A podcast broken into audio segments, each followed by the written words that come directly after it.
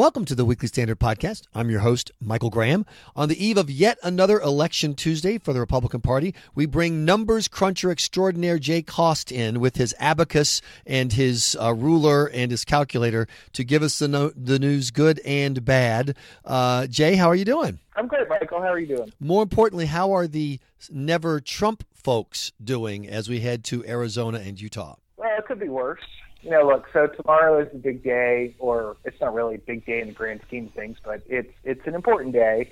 Uh, there's 58 delegates at stake in Arizona, and that's a winner-take-all statewide, which means if whoever gets one more vote than anybody else gets all 58 delegates.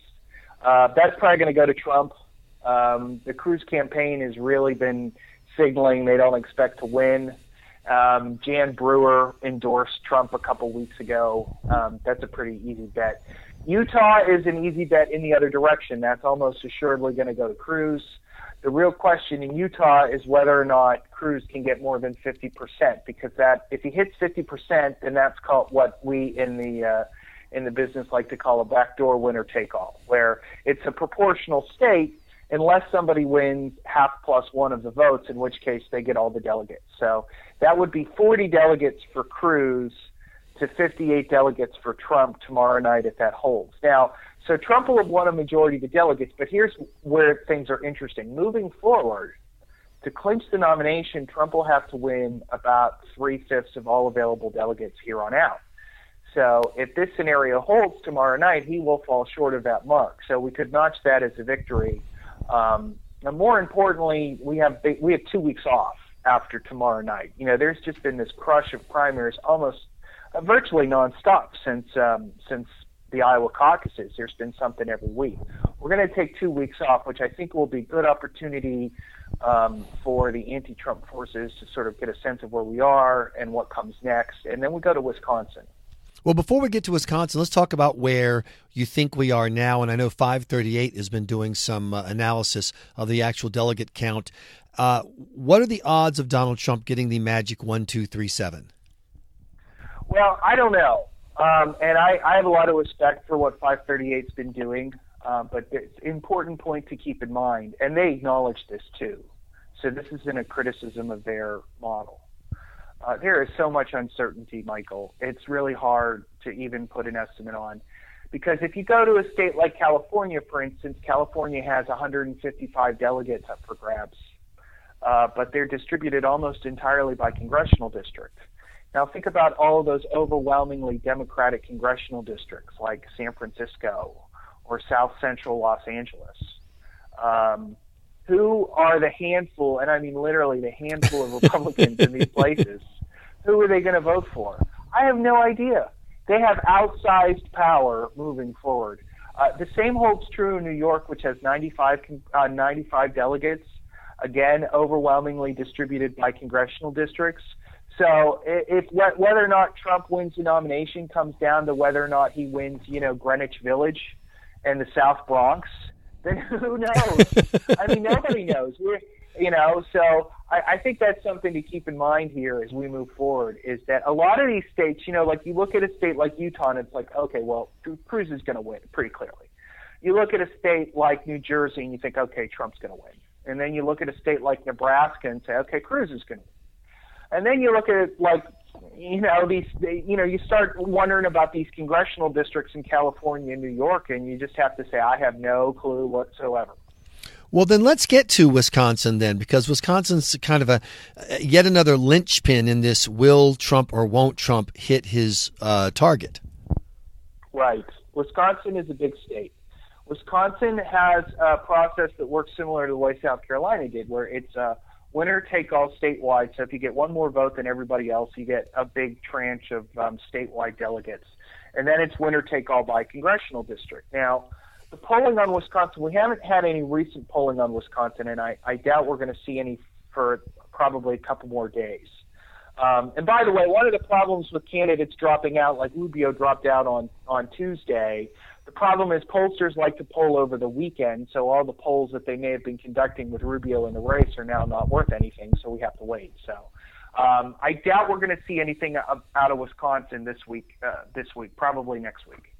Um, but if you look at uh, the Marquette University Law School poll, which is a very good poll run by Charles Franklin, uh, who's a longtime, widely respected political scientist, found Trump very weak in the uh, in the sort of the southeastern part of the state around Milwaukee, which is where the core Republican vote in the state is. So around Milwaukee and then even Waukesha and then weak in Green Bay as well, but doing stronger in the northwestern part of the state, but still not overwhelming. So Wisconsin is going to be an important state. I think my concern with Wisconsin is that it is a state where I would expect in a two-person race, Trump would almost assuredly lose uh, the oh, the the statewide and the majority of the congressional districts. Mm-hmm. But I don't think it's going to be a two-person race. I think that John Kasich has been convinced by his advisors that he has some realistic angle at the nomination, and I think John Kasich is going to continue to persist in this delusion, and that Wisconsin will therefore be split three ways, and that we could be looking at another very good night for Trump. When you say delusion, I mean, uh, uh, even the RNC chairman, Reince Priebus, has had to acknowledge that it's not 100% that the nominee will even be one of the three people who are still in the race. Is it a delusion this year for anybody? I mean, look, if Paul Ryan and Mitt Romney can be on the list, Jay, then why not a guy who actually has some delegates?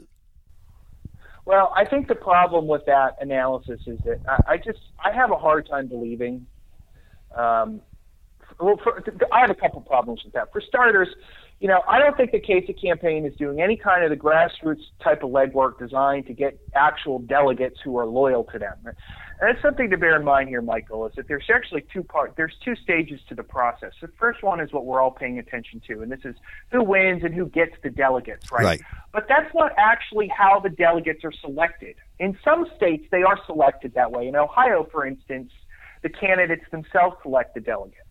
But in most most places, the delegates overwhelmingly are selected through a process of uh, district and state conventions. Uh, and I see no evidence that the Kasich campaign is organized to make sure or to try to, to see if they can get delegates elected at those conventions who are loyal to them. Uh, and I thought it was very telling and was uh, mostly overlooked was uh, I, it was uh, almost a week and a half ago, the Wyoming County conventions were held. And uh, people didn't pay attention to this because who's paying attention to the Wyoming County conventions? Well, I was paying attention to the Wyoming County convention. And by the way, Jay, that's why we love you. Is you're the one guy who's paying attention to this and telling us what matters and what doesn't. Yeah. There were no, there were over nine. There were about 950 uh, attendees at these conventions. Okay, delegates to the county conventions. Do you know how many of them voiced support for John Kasich? Zero. He got zero delegates out of over 900 county delegates, which and and and so that's why he got no delegates right at, out of Wyoming because he doesn't have anybody in Wyoming. The Cruz campaign, on the other hand, was actively organized in Wyoming. They were handing out lists to to their supporters saying these are the people that we want to send to Cleveland. These are the people. The Kasich campaign wasn't even there. The Kasich campaign couldn't even get itself on the ballot in Pennsylvania except for, uh, you know, good luck. Right. To get on the ballot in Pennsylvania, you had to submit two, 2,500 signatures. Now, in practice, you have to sit, submit way more signatures than that because the uh, uh a big chunk of them are just going to be invalid. And exactly. if a rival campaign challenges the signatures, then you're sunk. So the the Kasich campaign submitted like 2,700 uh, signatures to Pennsylvania. Think about that, Michael. How right. many millions of people live in this state? The Kasich campaign got like 2,700 signatures. The Rubio campaign was in the process of challenging those signatures, uh, but dropped the challenge because Rubio dropped out. And something similar happened in Illinois. So you tell me, how is a candidate who can't even get on the ballot – it, it, you know, barely gets on the ballot in a state like Pennsylvania, which is a must-win state for Kasich, barely gets on the ballot in Illinois, which again was a must-win state for him. How is he going to be organized at these county, at district and state conventions to actually send delegates to Cleveland who are loyal to him? The entire thing is a pipe dream, in my opinion. And then you add the fact how do you get a guy who keeps saying over and over again, I support a pathway for legalization and amnesty to get the nomination of the Republican Party in 2016, which uh, Governor Kasich was saying again this past weekend. I want to ask you about another state before I let you go, and I think it, it reverberates with the polling. Um, our, our colleague Steve Hayes has a great piece up about Donald Trump and about where he stands with the polling, the things you have to believe to believe he's going to win. And, uh, it points out that 67% of Americans have expressed their lack of approval, you know, uh, with uh, Donald Trump. You go through the the vote for women, 40% of Republican women have said they they don't care for Donald Trump. And then you go to Utah, and I I don't know about you, I was just stunned by this poll from the Deseret News showing Hillary Clinton beating Donald Trump, albeit by the margin of error, but still in probably the consistently most Republican state in the country Donald Trump is losing there. As I said to somebody the other day, Jay, when they're talking about how Donald Trump could, you know, pick up swing states, I said, "Are you kidding? If he's the nominee, Idaho and South Carolina become swing states." What does it tell us? The the numbers you've seen about the uh, Trump argument that I can get swing blue collar voters to make Ohio and in Michigan and Pennsylvania ours versus the polling that uh, Steve Hayes and I have been talking about.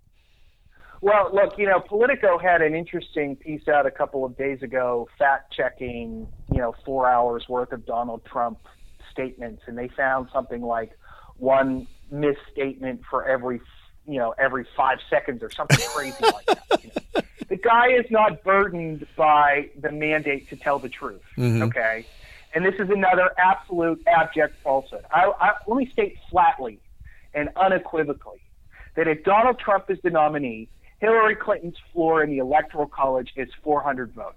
That's her floor. Right. That's her floor. That's the floor. Wow. Number one. Number two, kiss the Senate goodbye. I mean, it's not even going to be a close call. It will be a bloodbath. Number three, uh, this is a little more controversial at this point, but I would give the Republicans no better than 40% odds to hold the House of Representatives. This guy is an abject disaster for the Republican Party in November. There is no other way to put it. And the notion that he is going to bring in some tranche of new voters is just a complete fiction for two reasons. Number one, there aren't enough of them. Okay, I live in Western Pennsylvania. I live I live right near places that up until very recently were voting Democratic. And yeah, can Trump bring some new voters in from Beaver County? Yeah, maybe he can. But I'm telling you what, I live in Butler County, which has been voting Republican since 1856, and he's going to get killed in Butler County. He is going to get killed in the Cranberry Township suburbs in Butler County because people are going to look at him and they're going to think, no way. Suburban, you watch, suburban women in Cranberry Township are going to bolt him in droves, and the same thing's going to happen. Replicate that times a hundred in the Philadelphia suburbs. It's going to be an absolute slaughter. And I think that he can hold the line maybe in the South. I think I could I see him winning Mississippi and Alabama and maybe Louisiana. I think he loses Georgia. I think he loses North Carolina. But I think you know you that's only one area where the Republican Party is strong. You go to the Great Plains, right? So the Great Plains starts with Texas and then goes up up to the Canadian border and then it goes west towards uh, up through uh, Montana, Idaho, right. Wyoming, Utah. He is gonna he is gonna punk out all through that region. These people want nothing to do with this guy, and uh, maybe they'll vote for him over Hillary Clinton because they find Hillary Clinton so objectionable. But he is not going to win those states by anything approaching uh, a solid margin. If you want a view of what Trump looks like on election day, I think the best the best map that you can look at is probably the 1928 map between Al Smith and Herbert Hoover. And Her- Herbert Hoover massacred Al Smith. It is going to be an absolute total bloodbath for Republicans. It will give the Democrats not only the control of the White House and the Senate, but very possibly the House of Representatives. And on that happy note with Jay Cost, our numbers cruncher extraordinaire, Jay, thanks so much for joining us for this podcast. I'm going to go find some hemlock now. yeah, save some for me. You've been listening to the Weekly Standard podcast. Please be sure to check weeklystandard.com regularly for podcast updates. I'm your host, Michael Graham.